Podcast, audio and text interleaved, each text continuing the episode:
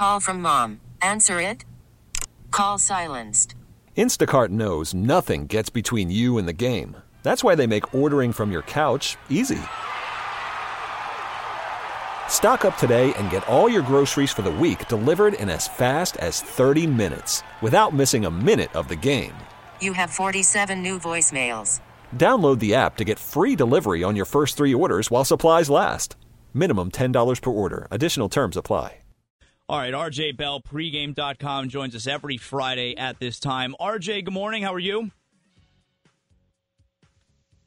Can you hear me now, RJ? You good? Yes, I can. Ah, there you How go. you? Okay, that was Tobin's fault. I think it was Tobin's fault. Hey, let, let's not let's not blame, but yes. All right.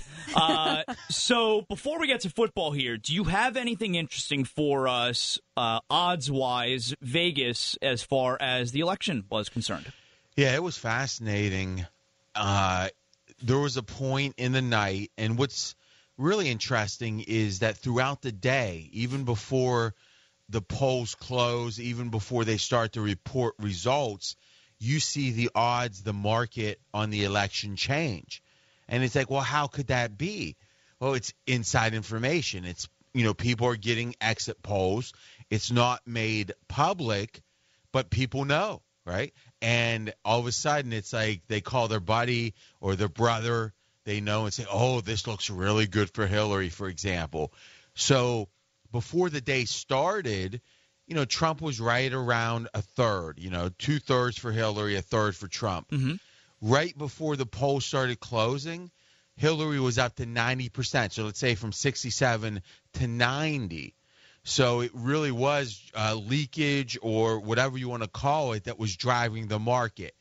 Then within a four hour period, it went from Hillary at 90% to Hillary about 10%. And it really was a, a sharp of a drop, a whiplash type effect that I've ever seen. And one other comment I'd say is I was I probably tweeted out about 15 times throughout the evening as the market was changing. And man, oh man, the response. I mean, hundreds and hundreds of retweets. I mean, a few of them had like six, seven hundred retweets. And it just shows you people love, even if they don't bet. Because how many people were betting? Very few, the election. Mm-hmm. But if there's some event with an uncertain outcome, and then there's a Vegas perspective or a, a market perspective on who's going to win, who's going to lose, people just love it. So I, I think it reinforces why a segment like we do, a lot of the listeners aren't betting, but they want to hear, you know, what kind of chance do the Dolphins have?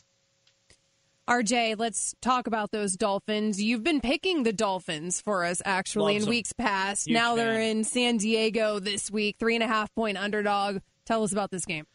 Yes, there has been some optimism. I think it's it's worked out pretty well. I'm not so sure on this one. So what I'm going to say positively is when the Dolphins have a healthy offensive line, it the Dolphins are 3 and 0 right now. And the running game looks good and I think there's a lot of really positive things. The thing that's causing me pause with San Diego is I'm not sure how this stadium proposal being voted down in the last week is going to affect this team. Because on what because what, what we've known for years now san diego has one of the lesser home field advantages in the nfl so you might say well this is a perfect storm. Miami doesn't have a great home field but they are a really good road team if all you did was play the road team in Miami games, you'd be 74 and 57. Now let's kind of explain what that means. So when Mi- Miami's at home, you play the opponent. When Miami's on the road, you play them. If you just did that blindly, 74 and 57 against the spread, that's really good. Mm-hmm. So you might think, and then now San Diego has a weak home field, so it feels like a perfect storm to play the road team, Miami, especially when you're getting more than a field goal, especially when the Chargers, when they're favored by more than a field goal, one in nine against the spread last 10, it seems perfect. I just think there's a real X factor here, which is there might be a sense of the team trying hard to win the love of San Diego, of the community, of the fans to say, we don't want to go. We're going to play really hard. Hope you get excited, and hope something happens that we can stay because it's not a foregone conclusion they're going to leave. So I, or it could be, hey, this is over, we give up and the the team, you know, kind of isn't really enthused, and the crowd isn't really enthused. So to me, this is a really high variance game where San Diego's home field could be really big or it could be really small. And as much as people might think gamblers like to gamble, we don't. We like to try to price uncertainty and be better at it than the next guy. I'm not sure I can do that in this case, so I'm going to I don't have a strong opinion. What is our best play this weekend, RJ? I'm going to go with a game a pretty popular game which I usually don't which is I like the Patriots. And also, what's different here is me laying over a touchdown. Yeah. So, New England against a really good team, at least people perceive Seattle laying seven and a half. Here's why. One, we've got Belichick off a bye. All right. So his, in his or not in his career, but here for about a decade off a bye, 23 and five straight up. That's regular season and playoffs, 23 and five straight up. I also think that Seattle is as tired on defense as any team I've seen for years and years. They have played about 80 plays a game on defense the last three. And a lot of people are going to remember the game against Arizona, that tie game, and it was a brutal defensive game. And fatigue accumulates. We all know that from our lives, right? Four hours sleep one night. Yep. You're fine. Third night, oh wow, right? You know, 12 hours and three nights, you're in trouble. So I think Seattle was extra tired. And man, oh man, if you have an exploitable weakness and it's obvious, is there anyone you don't want on the other side but Belichick and anyone with an extra week to prepare?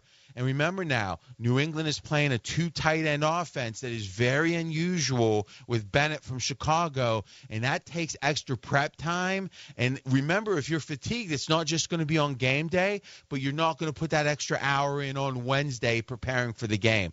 So I think it's really a perfect storm, and I would not be shocked. And listen, there's no locks. We say that every week, but I would not be shocked if New England wins this game by 21 plus. Wow. All right. So the best play of the weekend, according to RJ, is the Patriots minus seven and a half. Excellent job as always, RJ. Thanks a lot. Thanks, guys. RJ Bell, pregame.com right there. This episode is brought to you by Progressive Insurance. Whether you love true crime or comedy, celebrity interviews or news, you call the shots on what's in your podcast queue. And guess what?